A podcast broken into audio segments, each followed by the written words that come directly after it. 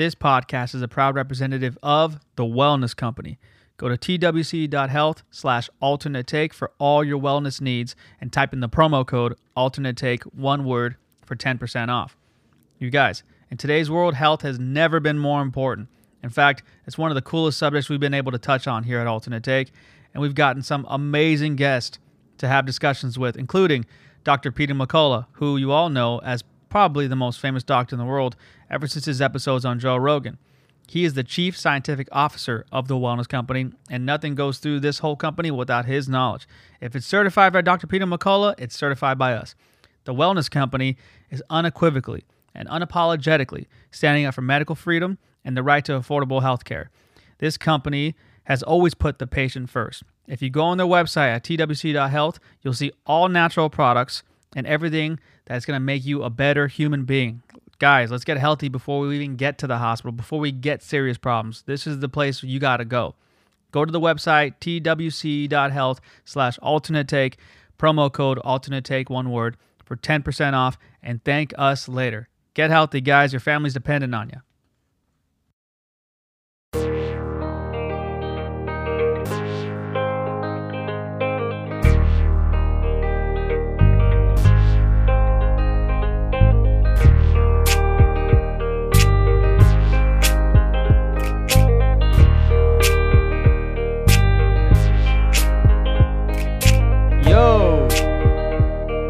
Up?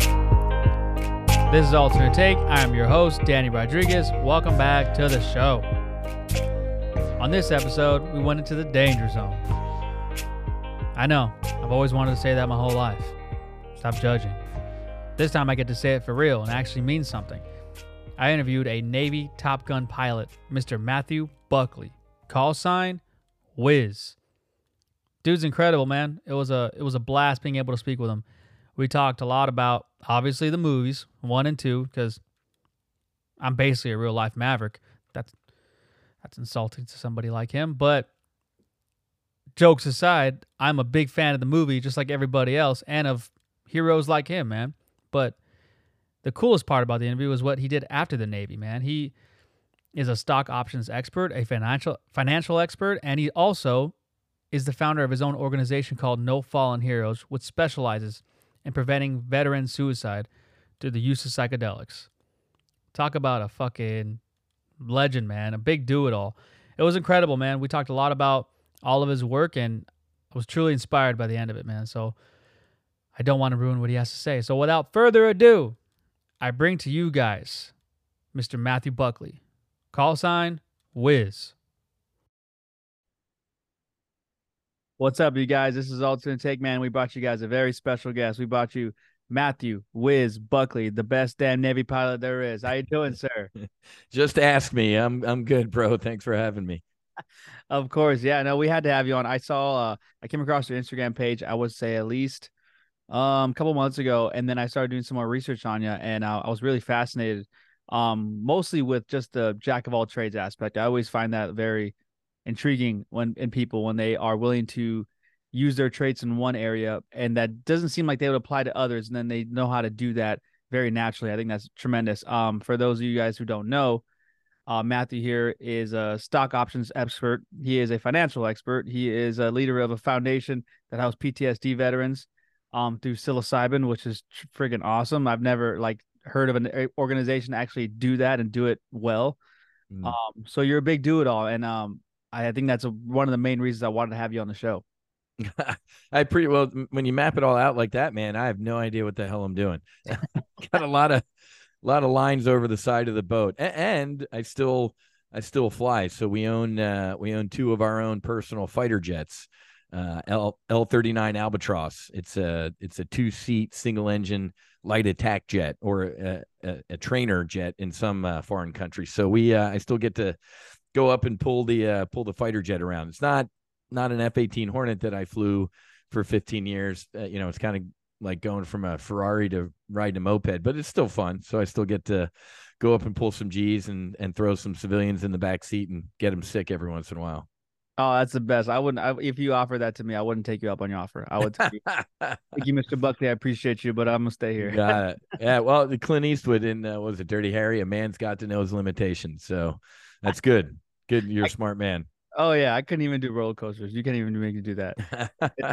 um, for those of you guys who don't know, um, Mr. Buckley here, um, flew the F-18 pilot planes, which are essentially for people that don't know that much about these type of planes these are your typical top gun type planes um and that's coming from somebody like me who doesn't who doesn't know much about that kind of area so it was very exciting to get someone like you because i you know i grew up a big fan of the movie and i'm sure it's been jammed down your throat a hundred thousands of times since you've even been you know in in this line of business i can't imagine it's probably so annoying and i probably yeah. oh, I, it's all good yeah, well, you know what? I I tend to avoid it to, as much as possible to bring up stuff like that for people that do these kinds of things. Like I remember we had an interview with um Mike Eruzione, who is the 1980s uh, Miracle on Ice. Yeah, exactly. And everyone I knew asked me during the interview, like, did you ask him about the part where he where he said like I played for the United States of America? I like, of course I didn't. If, I don't need him to ruin that part of the movie for me. Like that. Part, exactly. I, I don't want yeah. that to be destroyed. So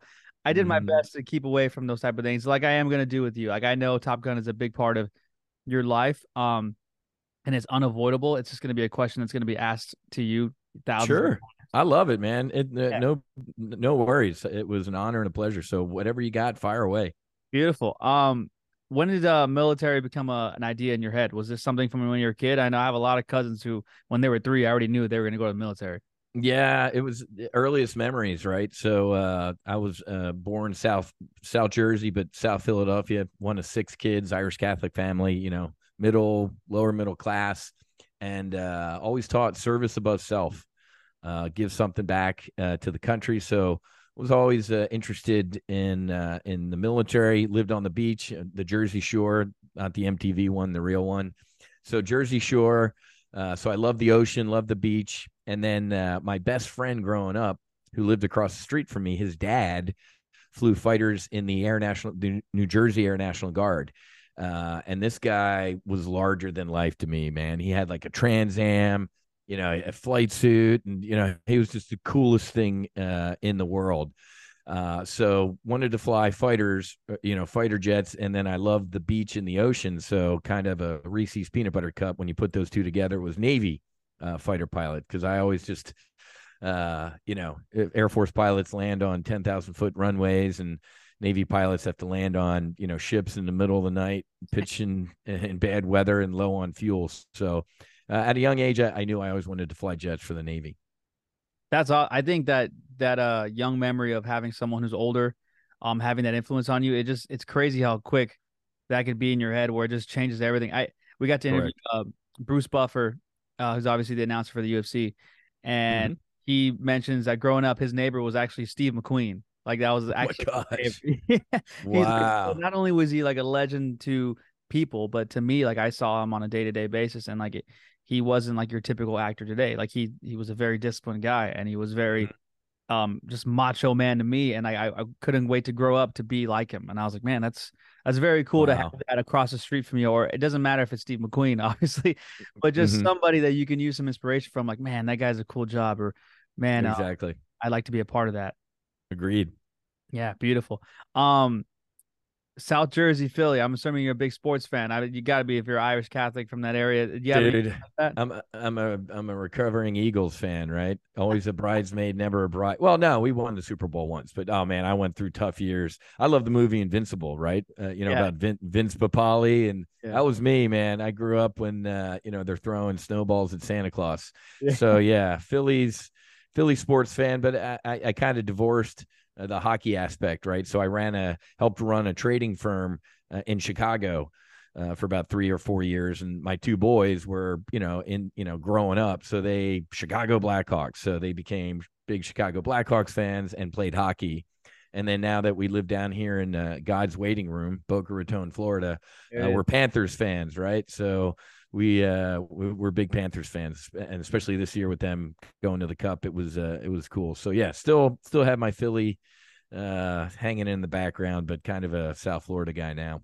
Love it. It's funny you mentioned that too. We we interviewed uh Vince Papale from uh from Invincible. Oh, you did? yeah, it was so I I- went after all these sports legends, especially in the I movie. love it. So yeah. damn cool.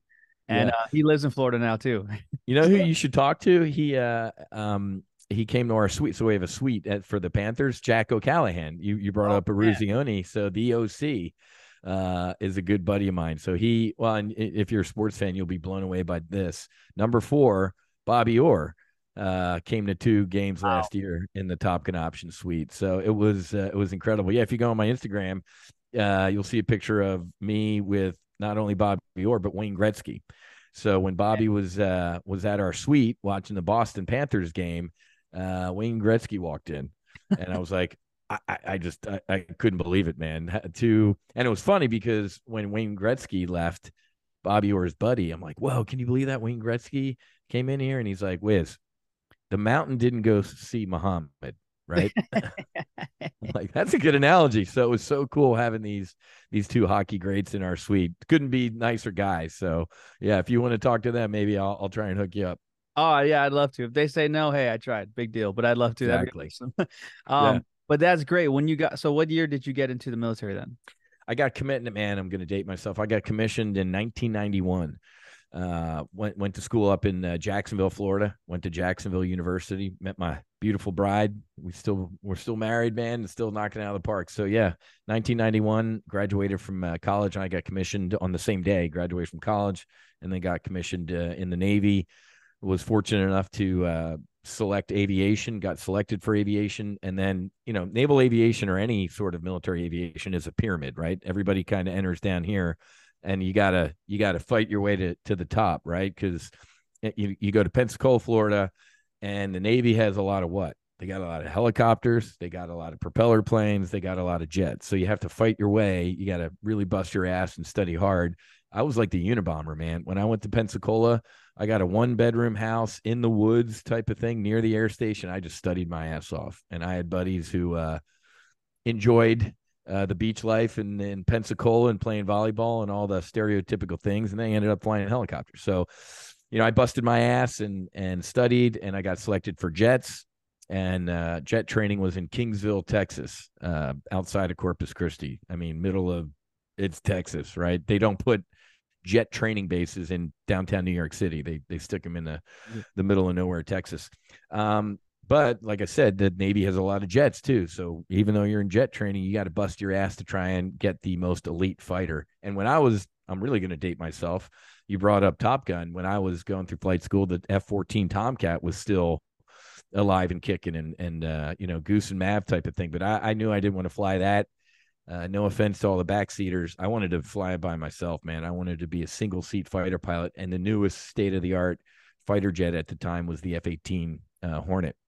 Uh, so I selected Hornets and got sent out to the West Coast, man, uh, of California. And, and being a kid from South Jersey, uh, you know, South Philadelphia, you know, I hadn't been west of, you know, Pensacola was as west as I went, then Kingsville, Texas, man. When we drove to California, I was blown away. I'd never seen anything like that from, you know, the General Shermans to, you know, vineyards to, you know, you name it. I, I was, you know, my mom and dad were used to drinking wine out of a box type of thing. Uh, and me too. And, and going and flying fighter jets in California, I was just blown away. Beautiful state. Just, I, I was blown away by, by California. Love, loved it. Oh, it's awesome.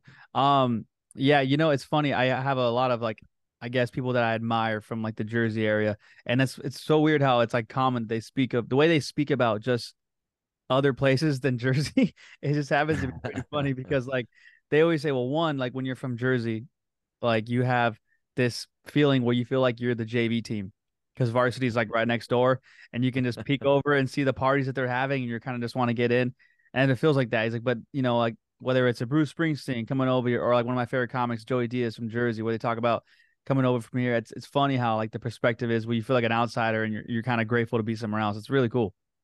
exactly. Precisely. And Bon Jovi. And Bon Jovi, that's right. Slippery and Wet, great album. yes. but um, so you're saying basically like that that scene in Top Gun Maverick where they're like, or uh, he goes, "You guys know this F-18 manual," and you're like, from top to bottom, you're like, damn straight, like that's a th- like you know it from top to bottom. There's no messing around. While your friends were maybe having a good time, you were like, "I'm not, I'm not joking around. This is this is my life now." Correct. Now you only get one shot, right? Uh, and kind of like the you know a line from the first movie there's no points for second place right and uh second place is the first loser so you you had to know all that stuff man and it was yeah and and uh you know we have a saying aviation is a self-cleaning oven i mean if you're not if you're not hacking it you're gone either you're gone like and you're still alive or you're gone and you're dead uh in 15 years of flying fighters i lost 16 16 squadron mates Wow. uh, be- best friends, acquaintances, and in betweens. Uh, so, and not, are you ready for this? Not one combat loss.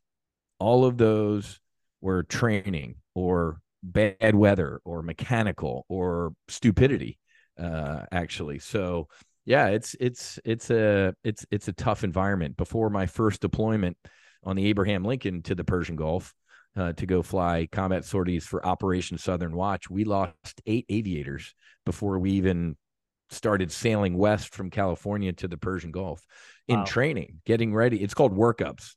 Uh, you, you do workups before you deploy. You're actually gone longer during work workups than the actual six six month deployment because you're off the boat, uh, you know, off the coast of San Diego for like a month, doing all your learning to land aboard the boat. Then you go up to Fallon, Nevada, and you drop bombs and you big you know make big rocks into little rocks for a month. And then oh you forgot how to land on the boat back at you know i'd i'd, I'd go home to to see my bride and get my laundry done.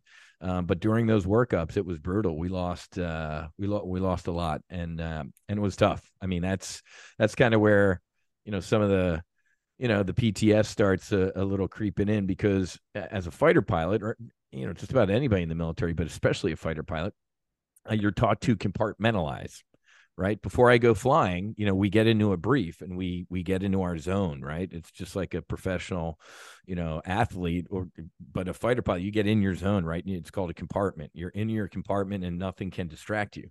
Airborne if you and i were were airborne going into a target and you got smoked and you just boom you're gone your hair teeth and eyeballs i can't mourn you obviously at that point you're gone i, I gotta press on with the mission i'll mourn you later well guess what there ain't no mourning you later, right? There's another mission or somebody else loses. So you all these little compartments where you're all right, well, I'll deal with that later. They all kind of get pushed down.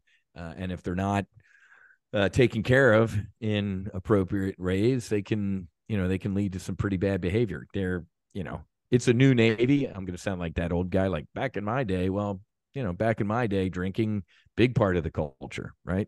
you pull it, you know, you fly combat sorties, you're landing aboard the boat, you pull into port, you destroy the place, man. There's just, you know, it's a lot of letting off steam. So, um, yeah, it's it's a very it's a very uh, unforgiving environment. Like I said, it's a self cleaning oven, and if if you ain't up up to task, hopefully you get booted before you kill yourself or somebody else. Yeah, I think that's what's really crazy about such a job like that is that it is such high stakes. Like there's no mis- there's no mistakes or else something tragic happens. Like I have a buddy who does like um like motivational speaking for companies and stuff like that and like that's one of his references he uses where he uses like the uh, analogy of maintenance, maintenance on an airplane. Um when there's these huge airplanes taking off, you know, for anything, Southwest, any airline, Hmm. there's a, there's a system of maintenances that they got to take care of before they before they let the plane go. They got to make sure everything works before they go. And he uses it Oh yeah, for his analogy for human life. Like make sure that you're doing maintenance on your site because if you make sure that one, if one of them's messed up, the crane the pl- the plane's gonna crash, and then it's your job to make sure you're being maintenance, which a lot obviously applies to PTSD as well. Um, Yeah. and it's very strange how like it's really put into thought. Like we really do think like it makes sense that for someone to go, okay, you kind of knew what you're gonna see. How are you so caught off by it?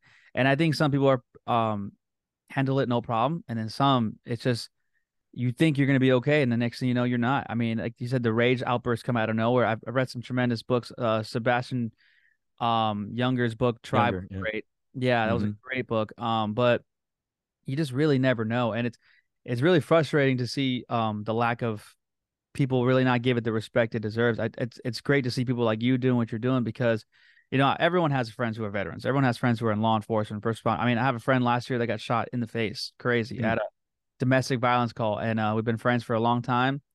And Mm. um, he's you know he's had his own problems, and you know I've talked to him about your organization. I was like, hey, you never know, like you know it it could be something.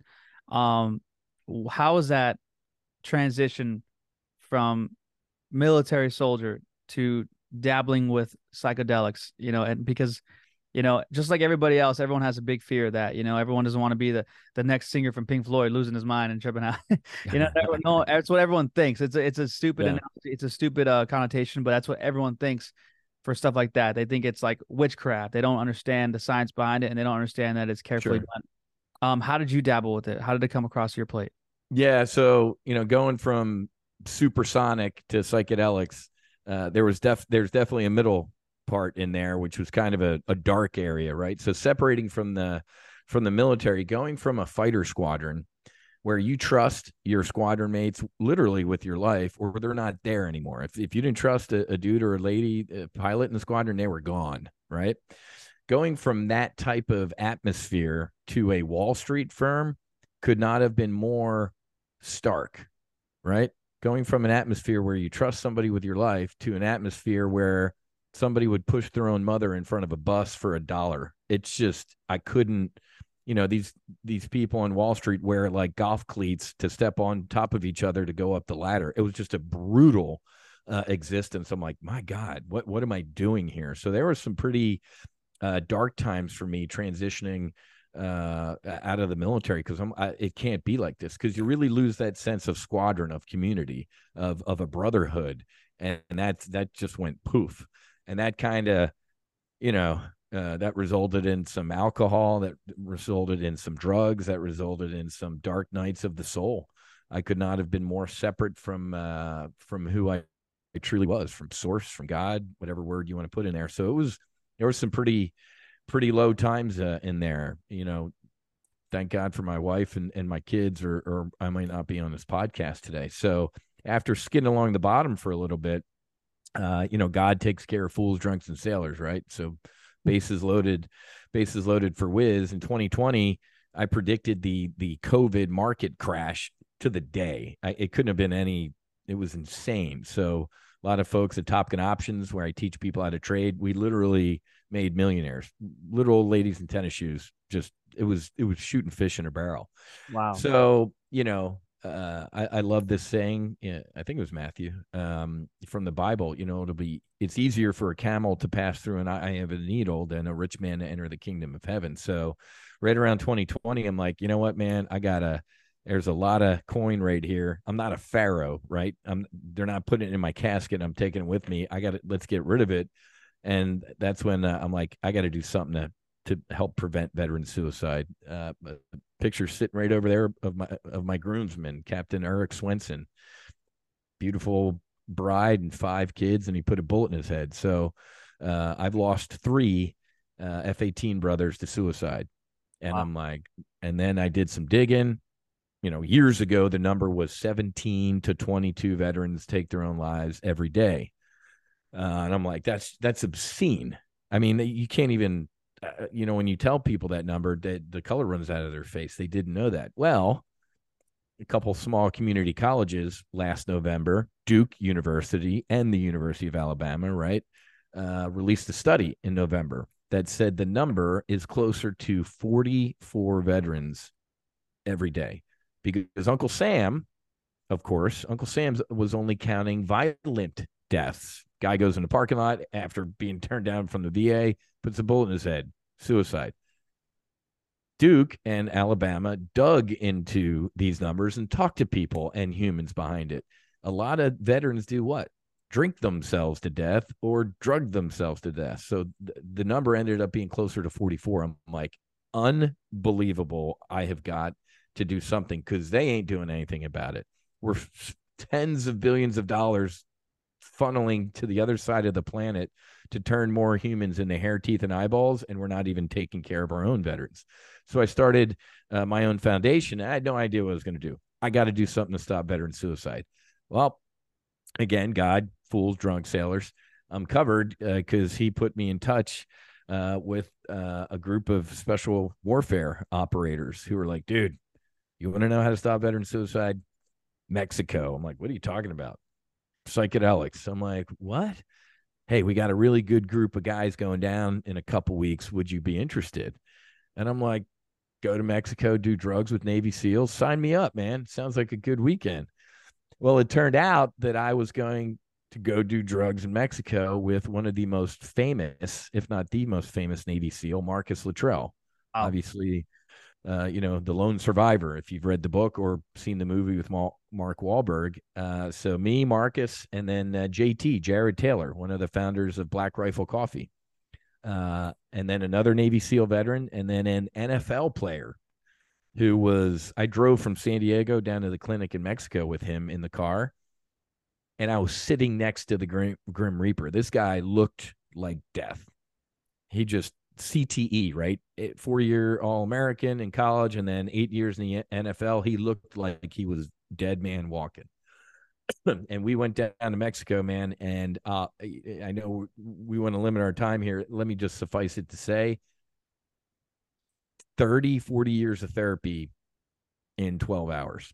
It was without a doubt the most spiritual, um, because most, you know, the politicians that get us in the wars or the the rich elite, their kids ain't picking up rifles and serving in the military.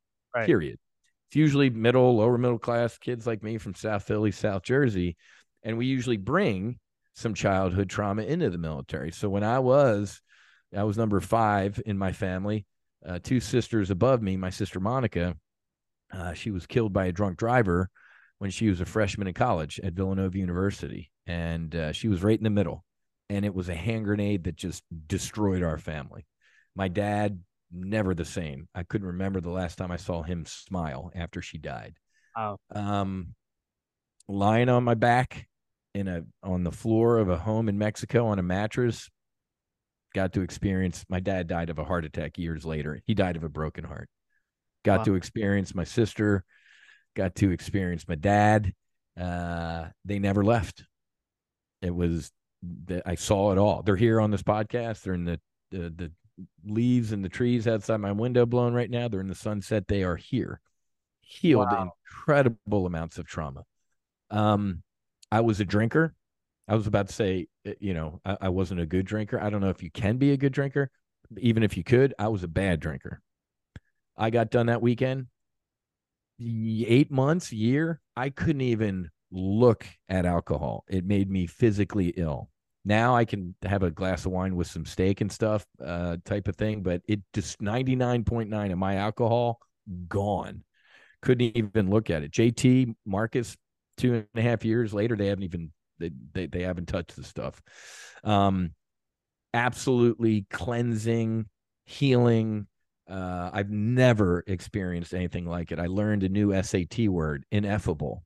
You can't put into words what you, you can't describe. I can't, you know, describe some of this stuff. And the coolest part about this, uh, my brother Marcus, he showed me his brain scans from the VA, dark, black, gray. Three months after the the ibogaine, it was white and wow. he was on he was on 15 med. Whiz, I, I, take five to get up, five for lunch, and, and five to go to bed. Zero. The man hasn't taken a med since we've done this. So I got back from that retreat and I said, done. This is the way. This is what I'm going to do with our foundation. I'm going to provide healing grants uh, to veterans, first responders, and their families to go do psychedelic assisted therapy. And it kind of, I'm actually flying up to DC next Wednesday and Thursday to meet with some lawmakers because right now, you know, it sucks because I'm taking veterans where? Mexico, Costa Rica, Peru. I'm taking veterans to a foreign country to heal trauma they received protecting this one. It's right. a disgrace. Disgrace. I it's stunning to me. But thank you, Oregon. Thank you, Colorado. Uh, I think we might have our first retreat on U.S. soil in September. I'm trying to manifest that, uh, because and especially because some veterans, if you got tax issues or some other stuff, they can't even don't even have a passport. They can't even leave, right? And it's not cheap. I budget five ish grand per vet to go to Costa Rica or, or Mexico, and that's and you know most veterans or first responders, if they're having a tough time, they five grand's a lot of money. Five grand's a lot of money for anybody, let alone a vet or a first responder who's down on their luck. So I'm I, I try and give as many healing grants as I can, but also going to Colorado now. One of the clinics we're talking to out there, the guy's like five grand. Hell, I could do two guys for the price of that. I'm like, holy crap! So the United States is we're getting there. I was at the uh, psychedelic science uh, convention three four weeks ago in Denver. It was insane, man. Aaron Rodgers, you know, pol- governors, politicians, veterans, hippies. It could not have been more a, a, a more eclectic group, but the energy of 12, 13,000 people all focusing on the same mission was palpable. So in the next six to, uh, I'm going to say 12, six to 12 months, MDMA is going to be rescheduled for therapeutic use.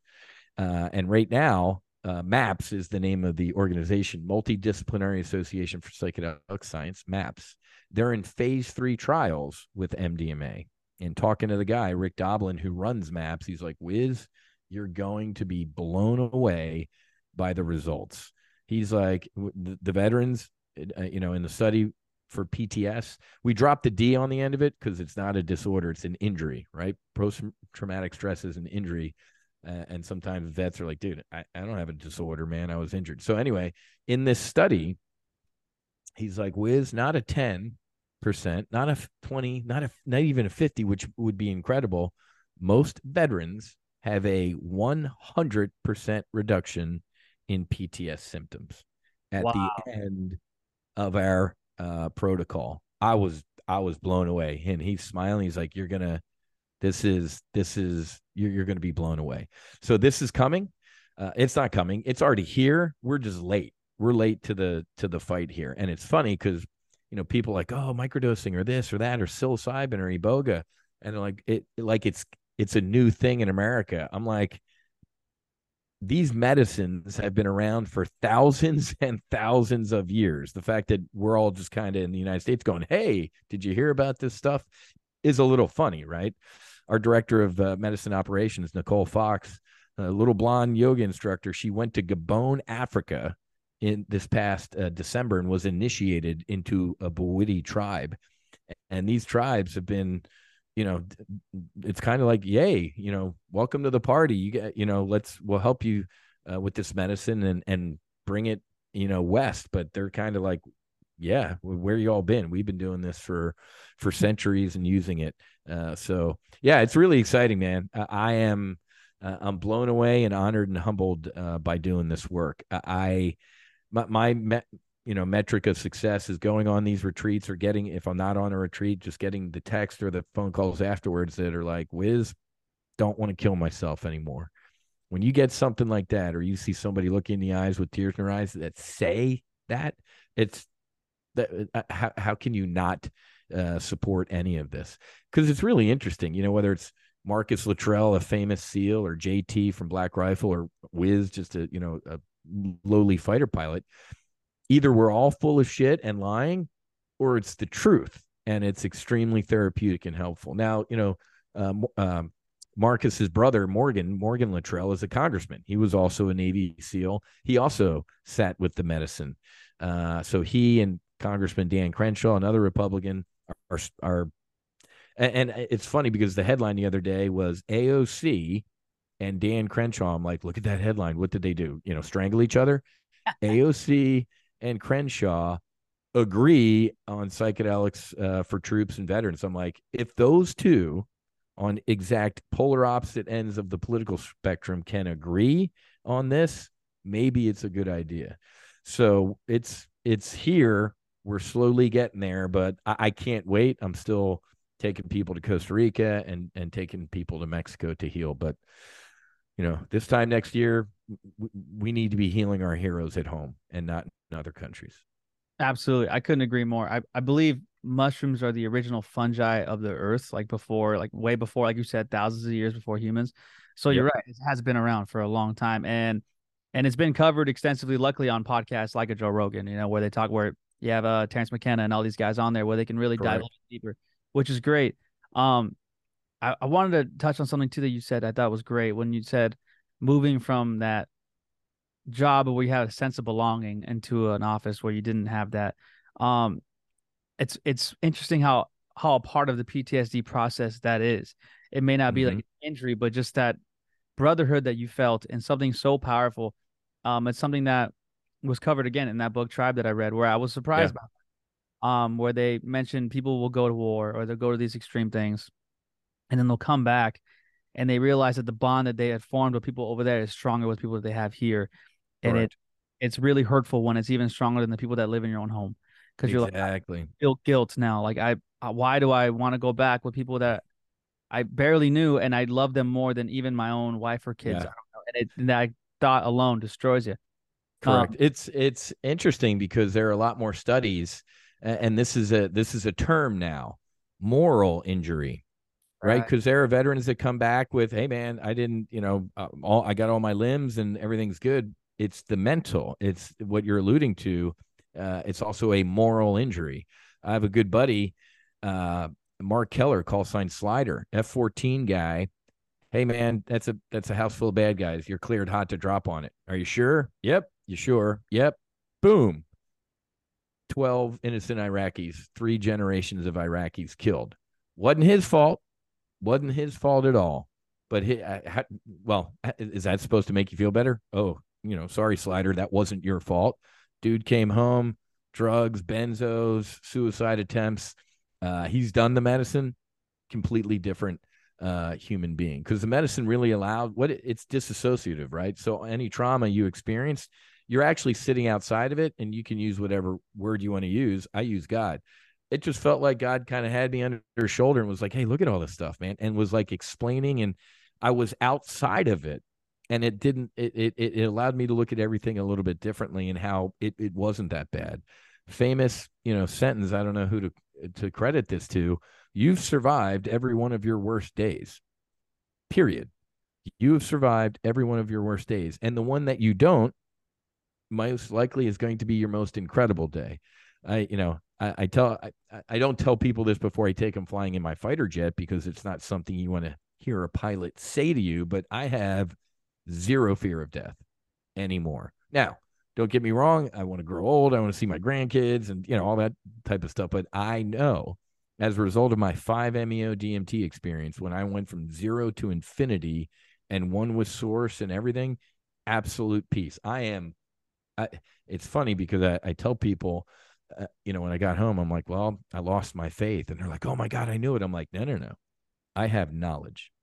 I have wisdom. I saw. I felt it. I experienced it. I got it. Now I'm like, oh, okay, good. So this is the the, the moral injury can, can be a lot, and losing that sense of you know, you know, it's a perfect term, band of brothers. You know, the the the book and the HBO series, you really are a band of brothers and and sisters. Obviously, when you lose that, and then you reflect on some of the things that happened, or the people you lost, or some of the trauma, it it's a it, it can put you in, into a spiral. And these medicines, and again, to be clear, these medicines aren't for everybody. You can heal breath work. You can do hot yoga. You can walk on the beach. You can climb the top of a mountain. There are so many ways to heal. Find your own. But, you know, whether it's a Navy SEAL in Afghanistan or a JTAC like JT was, or a fighter pilot like me, kind of radical radical life experiences, this this is some potentially radical uh, healing. Definitely, I I love it so much. It's super like exciting to hear about stuff like that. Do you? What are like um, I guess ways you can tell people what to expect when they first start a journey with psychedelics into this type of realm? There's a lot of theories. There's theories like such as you're going to see your biggest insecurities and your biggest fears right away and the idea is to beat them in this other psychic realm so you can feel better about it on another side of life. Um, and then there's also more like it's a like kind of like you said earlier, like a big hug from God essentially, and it's mm-hmm. it's more like guiding you through things in a more gentler way. Like what what would you tell someone who's looking to get into this but is genuinely terrified of this of this thing and has only heard bad things about it their whole life sure. from people that don't know know anything about it? Yeah, well, a couple things. You know, when people are like, "Oh, God, I tried shrooms and this and that and bad trip," so a couple things. The two big things when you're talking about psychedelics is set and setting right? What's your mindset going into this this experience and also your setting? If those things are off you might not be in for for such a hot time right? People like i'm like when people tell me oh it was it was awful i'm like tell me about it. Oh well i took him and went to some concert i'm like okay but you know, let's throttle back here. So it, it set and setting are very, very important. There's so much. I, I, every time I sat with the medicine, I treat it as a combat mission. I mean, it is like deadly serious. Uh, it's funny because, and the manual's still sitting over there. This is funny because the the place I initially went to was called the Mission Within, just south of San Diego in northern Mexico, and they have a manual. You know, here's what you can kind of expect. So I'd read like a page or two, and I'm like, all right, kind of feeling good about this. And then they'd have a paragraph that says, by the way, nothing can prepare you for what you're about to experience. I'm like, holy shit, man. Now I'm all right. Now I'm a little worried. Keep reading a page, page and a half. I'm like, all right, back to being better. Same sentence. Nothing can prepare you for what I'm like, okay.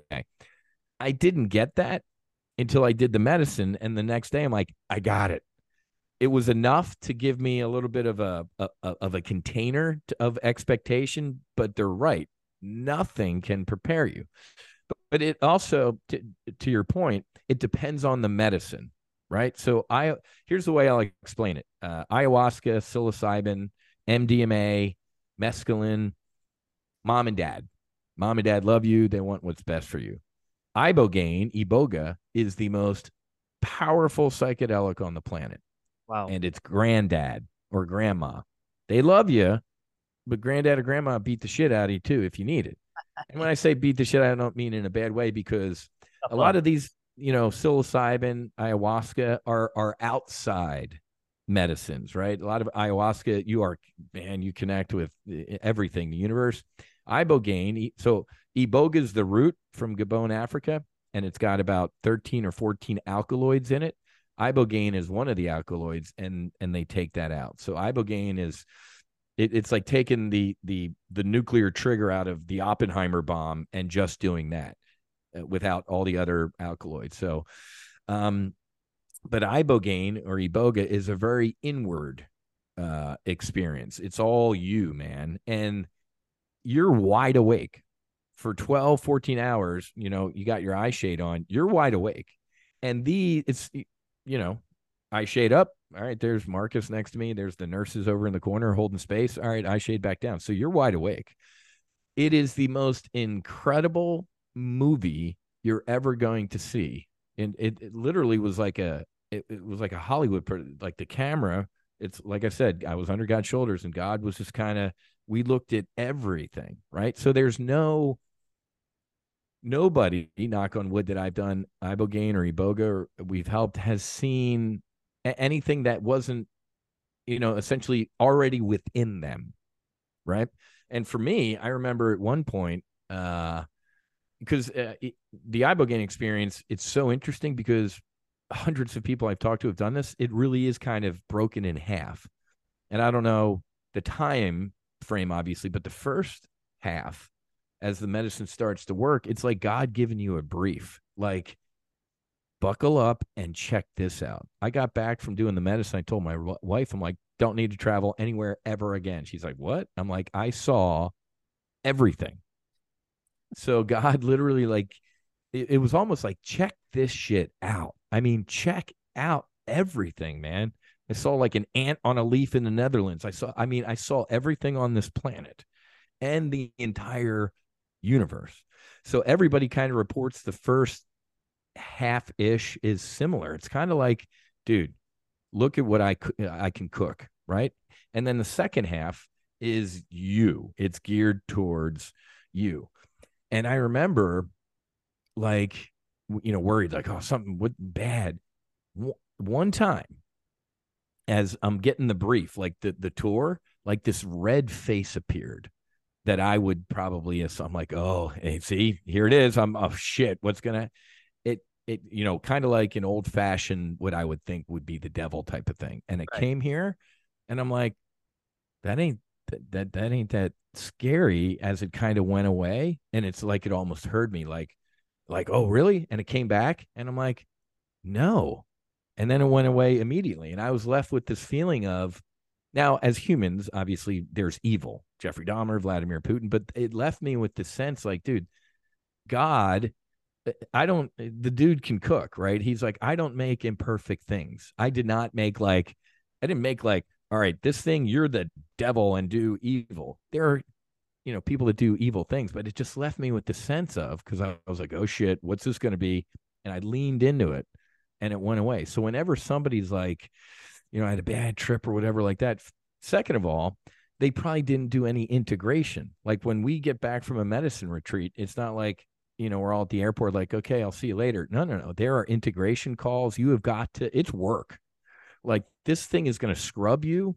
You're going to come back a clean piece of paper.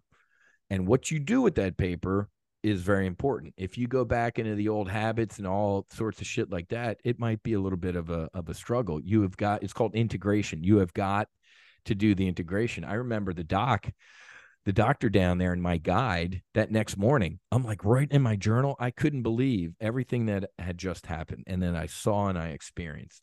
And I was so, and they're like, Whiz, throttle back, man. I'm like, oh man. They're like, listen. And they nailed it. Five percent is here, is this the medicine. 95% is the integration. I'm like, that makes no sense. I'm I'm the exception to the rule. They nailed it. 5% was the medicine and it it, it kind of walked you up to the door. Now you got a, a, a fresh clean house. What you do with it is critically important. So very long answer to your short question. When people do the whole oh i'm scared or a bad trip there were reasons for that. I have never I, you know when i was with marcus and jt and the other guys there were points during the night where i'm like holy shit are they getting it sounded like they're getting cut in half by a saw right? I'm like, what the fuck's going on over there? And the next day, I'm like, you good? They're like, never better. I had some demons and I beat the shit out of them. I mean, literally, I, you know, I, am not going to share some personal details, but one of the guys was like, dude, I took an axe and and did blah blah blah, and it absolutely healed me, type of thing. So I, I've, ne- you know, knock on wood, I've never heard anybody have a quote bad trip or negative experience uh, with any of this stuff. All of it has been therapeutic and helpful. Again, knock on wood. Never heard anybody in the past couple years having a uh, any of that stuff um, because they do the work, right? Uh, I remember as part of the workbook and working with my coach before ibogaine, you had to come with five intentions for the medicine, your intentions, and also you had to come with five questions. What do you want to know? And it was so cool because almost like a checklist, God and I ran through all of them and then ran through these too. So if you come in prepared, treating it like a combat sortie, you're going to get some some good work out of it. But if you just kind of show up half-assed or whatever, it might be a little bit of a challenge. But again, I've never never seen anybody with ibogaine or iboga have uh, quote a bad trip. All of them have been life changing and therapeutic. Wow, that's awesome, man. I, I I think it's really cool too to to think these practices are being, you know, going into from people that are the toughest people in the world.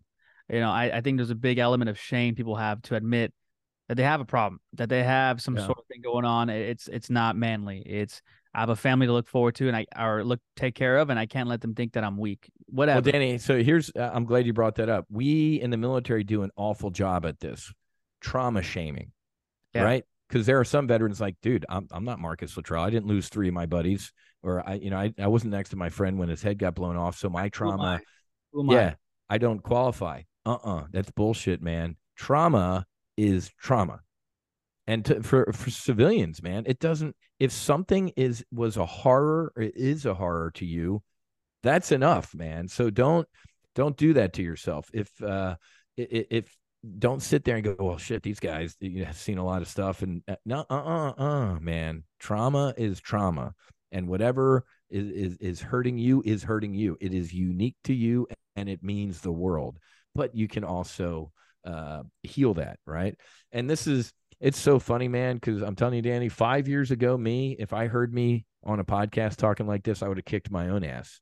Um, but that guy died on a bed in mexico. I am a completely different human being but old me would laugh at these two sentences and he'd be wrong. Two sentences that I laughed at before the medicine that I know are fact. The first one is this the medicine calls to you, right? It's not a seek or a, it calls to you. I'm like, that makes no sense. It did. I, if, if you kind of feel it, it, the medicine will call to you. Wow. Uh, if you don't hear it, it ain't calling you yet. Or maybe it doesn't need to, but put put that in, write that down on your note card as a Whiz said the medicine calls to you. Wow. This also happened to me. Here's the other sentence. The second, the instant you say, I'm going to do this or I'm going to heal, things change. It happened to me. I always thought people who, you know, kept journals were weird. Starting the medicine work, they're like, write a journal so you can keep track of like your journey. I'm like, that sounds dumb. Thank God I did. From the day I said, you know what, I am going to go with these guys and check this out. Soon as the universe heard that, man, shit started either shit started changing or my perception of things changed. Like I can't explain it, but I know things. It, it, yeah, I, I, I, it's one of those things I can't explain, but the medicine will call to you, and if you're interested in doing this, and you say, you know what, I do want to heal. I think it's just, it's, it's God or the universe going, noted. I got you. That's cool. Things shift uh, and begin to change. So I, I know for a fact I was the guy that laughed at that type of stuff, and then now I'm the guy that says it's it's the truth. Yeah, I, I think people experience that at a microdose level, right? Like if they start eating healthy and they start um, reading books and taking care. Two weeks later, they're getting job interviews. Girls like them. Like they they know what it's like to start doing things correctly and then correct that universe pull towards them. Yeah.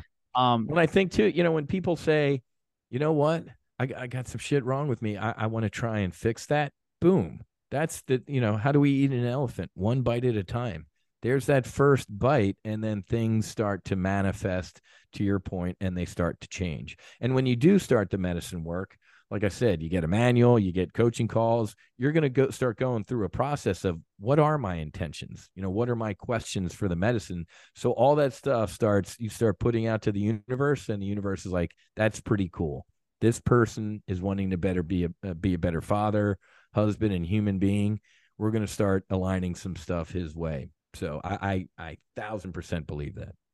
Absolutely, and it's it's funny. I I like this comparison too, where I think of um how people view people that do psychedelics. It's it's very much like the way you would kind of view a, a metal rock band or something in the beginning. Like everyone Metallica, exactly. right? Everyone yeah. loves Metallica. But when they were starting, what did everyone say about Metallica? What they weren't even famous. It's like these burnouts doing nothing. Correct. Doing this voodoo stuff. Wait, they don't want to get a job like regular people. They're just doing basically unconventional things that no one's in support of. And then Correct. in their heart, they know it's the right thing to do. And the whole yep. time, they're just meddling their craft and becoming better humans. And then they get to the top of the top, and everyone's like, "I love Metallica." exactly. like you, you, you didn't really like take any lessons from them, nor did you really even give them the support that they needed. Not maybe they didn't even need it in the first place, but the idea yeah. of that analogy is to never necessarily look at the beginning of them and start throwing judgments because the final product can be tremendous. And I feel like that I kind of view psychedelics that way, where people yeah. stones, but they just don't know much about Metallica, and eventually they're going to become fans of it as, as it goes on. Well, it, it's a great analogy because I, you know, it, it, years ago people would be like, "Oh, it's hippies or the Bay Area and anti-government type of people." Now you got Marcus Luttrell or JT or Whiz. You have veterans uh, coming out and saying, "Hey, man, this this healed my trauma." Uh, you know, so it it helps change the narrative. And even if people did throw stones, uh, I don't care. Right? I'm going to put my mouth guard in and my chin strap on. I'm going to press right up the middle. Uh, fights on. You, fights on. You can keep throwing snowballs at Santa Claus. Uh, I don't care because I know this is the way, right? But I, I think that's also why God kind of is dropping a little bit of uh, veterans into this uh, fight, is because you know for better or for worse, if if the public do look up to veterans, maybe they can. Well, if that guy's saying that and he's not a complete idiot, and the nation trusted him with a top secret clearance, and he's saying this, maybe we can believe him. You know, and and people look up to uh, athletes, right? Aaron Rodgers saying ayahuasca. You know, just uh, and it's interesting because people like, oh, ayahuasca made him a great football player. I'm so glad that he stops that and he's like, no, no, no, no, no. I didn't do ayahuasca to be a better football player. I did ayahuasca to be a better me Right. Right. The, the being a better football player was a result of that. Right. When I came back, I was a better human father uh, and, and husband. All of a sudden, shit started to get better. Trading at, at things were better. Right. Or maybe I knocked the rust off so I could, see I was more grateful instead of just kind of being an Eeyore uh, all the time. I had gratitude for for things, so it it helps reframe the narrative. But people can people can kind of throw stones and you know old me would probably you know drop the gloves and, and want to fight new me just sends them love and I'm just going to lead uh, by example. I mean, one of the guys uh, on my advisory board for the foundation is Daniel Carcillo. Daniel Carcillo was a two-time Stanley Cup champ uh, for the Blackhawks, and his best friend on the Blackhawks was Steve Mont- uh, Montador, and 16 concussions or something like that. And every time the team docs and the NHL docs are like, "Dude, you're fine. Here's some Motrin." Well, he died in his sleep at the age of 36, and they opened up his head, man, and he was he was dead. He was dead man walking. And Carcillo's like, holy shit, he's my best friend. I'm a goon. I'm the enforcer on the Blackhawks. He flew to Orlando to a you know brain imaging center, and they're like, dude, you got an eggshell. You know, acorn falls on your head and you're done. He's like, what? So he actually got out. He ended up suing the NHL on behalf of Steve's family and stuff like that. Um, but uh, Dan o- opened his own psychedelic business and ketamine clinics outside of Chicago. So he joined my board because, again, if people look up to an athlete, he's like, dude, psychedelics are the way that I I I cleared my brain, man. He went to Peru and did, uh, I believe, ayahuasca. So if people can look up to veterans or, or athletes in this space, maybe we'll help change uh, the folks who are going to sit there and throw some stones. But at the end of the day, man, there there's people in this country that would complain it's not hot enough in hell. You're always going to get, you know, the naysayers and the and the stone throwers. I love them. I love them. Uh, you know, when you figure out that God loves Jeffrey Dahmer and Vladimir Putin as much to, as as he loves you or it loves you, that that's when you you really start start seeing things, right? Yeah, definitely. I mean, Mike Tyson's a good example of all those guys. You know, yeah. nuts. You know, to his to the highest degree, and speaks yeah. highly on psychedelics and what it's done for him. So, oh yeah, and I mean, uh, I can't, I really can't thank you enough for your time, man. I mean, uh, like I said, I can I could talk to you for hours because about mostly military and psychedelics. We didn't even get into Top Gun options. Um, your amazing book, which I just bought, hasn't come in the mail yet. Um, from sea level to sea level. Oh, and, cool. Yeah. Um, it's exciting, man. It's exciting that you go this deep in each realm. It's a indication of your character. It shows how you took care of business in the Navy and how you continue to do it going forward in your life. And I and I think that's tremendous because when you do it that way, it's just proof in the put. It's just so cheesy when people say it, but it's just like how you do one thing is how you do most things. Yeah. Um, and it's uh it's beautiful when you treat this like you said this is a medicine to me there's a purpose to this just like there is when you're in that fighter pilot there's a purpose to this you know there's a purpose to trying to make money. There's a purpose to being a good father. And i think all of it ties in in some weird way. I'm probably not smart enough to make the connection but maybe if i do a couple trips to costa rica i'll figure it out. I guarantee you you will figure it out. But yeah man i you know i appreciate that. I, I don't i don't like doing anything half-assed right? If if something is worth doing it's worth doing you know i'm gonna i'm gonna succeed or i'm gonna die trying right? Failure is is definitely not an option especially when we're dealing with stuff like this. I, I on a daily basis you know in my email i see these grant application requests and i'm just like oh my god man there's i haven't received one you know a, a grant application request that wasn't like either an immediate need for help or just uh, uh you know brings tears to my eyes just the the amount of suffering and need that our veterans or first responders have and these families. And I sometimes I just get so I, I do get beaten down, right? Because it is a money thing, right? I mean, I you know, my wife and I kind of self fund our foundation a little bit, but we can't uh, do that forever. Uh, so it is a little heartbreaking, but that's also why I'm going to DC next week. We actually have a meeting. I don't think with him himself, but we have a meeting with the speaker's office, speaker, uh, Speaker of the House, Kevin McCarthy. So I don't know if it's chief of staff or a staffer or him. But uh, I, if you're a veteran, you should not be coming out of pocket to heal traumas inflicted uh, that you received uh, serving this country. So I'm gonna I'm gonna manifest that, and because this is Danny, this is a we the people moment. These politicians, I was in D.C. two three months ago, I forget when it was, and in private, you know, wink wink, nudge nudge, whiz, we love what you're doing, and this is great. You know what's going to be a problem is big pharma. I'm like, dude, that ain't my that's your problem. Lead. Yeah. Right. Lead follower, get out of the way. That ain't my problem, dude. So this is kind of a we the people moment. The, the, we're we're we are going to move the leaders, so to speak. We're going to move the politicians. They ain't kind of, you know, you know, because you do talk to some Republican. Oh, drugs bad. That's why it is good to see a, a Crenshaw or Luttrell going. No, no, no. Or Governor Perry, Rick Perry, eight year governor of Texas, ran for president he used my line out in uh, Denver a couple weeks ago. He was on the stage, 7,000 people. He said, Five years ago, me running for president, you know, I, would kick my own ass. uh, advocating this. He's like, those days are over with.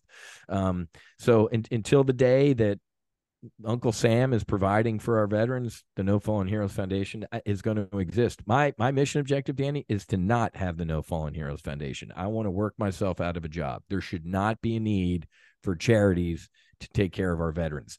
Isn't that the point of the VA? so, right, but I mean that's that's a whole separate rant. I don't even want to get on, but yeah. So hopefully I'm out of business uh, soon, so I can take one of the. We started the podcast w- with you listing 90 things that I do. I'd love to ditch this one, but I'm not right now because it's too important. I love that, man. Thank you so much for everything. Um, do me a favor, tell everybody where they can find No Fallen Heroes Foundation, your Instagram, and they can get more information on all the things we spoke about. You bet. Uh, NoFallenHeroes.com will take you to our foundation page or NoFallenHeroesFoundation.org. Uh, but No Fallen Heroes is quicker. It just redirects to the to the foundation page. And then No Fallen Heroes on Instagram. Uh, that's our Instagram account. And then uh, mine is official underscore Whiz Buckley. Um, and then uh, yeah, you can follow follow me there and and check out uh, everything we're doing. And if you get a chance, you know, you can throw a couple shekels on No Fallen Heroes Foundation. Uh, hell, five bucks, ten bucks, anything uh, uh goes a long way to help uh, save veterans' lives. Oh, definitely. I'll, I'll, I'll shout out to my listeners. Throw some donations that way, man. You can buy a Starbucks. You can you can give to veterans. Exactly. Yeah. Great way to put it, man. Thank you, Mr. Buckley. I appreciate you coming on the show. You bet, Danny. Fights on, and thanks for having me. Thank you, sir. This has been Alternate Take. We'll see you guys later. Peace. And there you have it, ladies and gentlemen. Our interview with Top Gun himself, Mr. Matthew Buckley, call sign Whiz. An amazing conversation, man. I had such a great time. And I can't stress enough how important it is for you guys to try to donate to No Fallen Heroes, man. What a what an amazing, amazing organization. I put all their uh, podcast links, all their social media links, everything like that in the podcast description. Go check them out. Um, if you can donate five bucks, man, like I said, that that goes a long way, dude. It really does. And check us out at Alternate Take, man. Check us out on our podcast, on our social media. See what I got going on, man. Our next guests, whatnot, man. It's exciting to keep doing this. And uh, go to twc.health slash alternate take and type in the promo code alternate take one word, and you will get 10% off all your wellness needs for the best damn wellness company on the planet appreciate all you guys. And uh, that's it. This has been Alternate Take. My name is Danny Rodriguez. I'll see you guys later. Peace.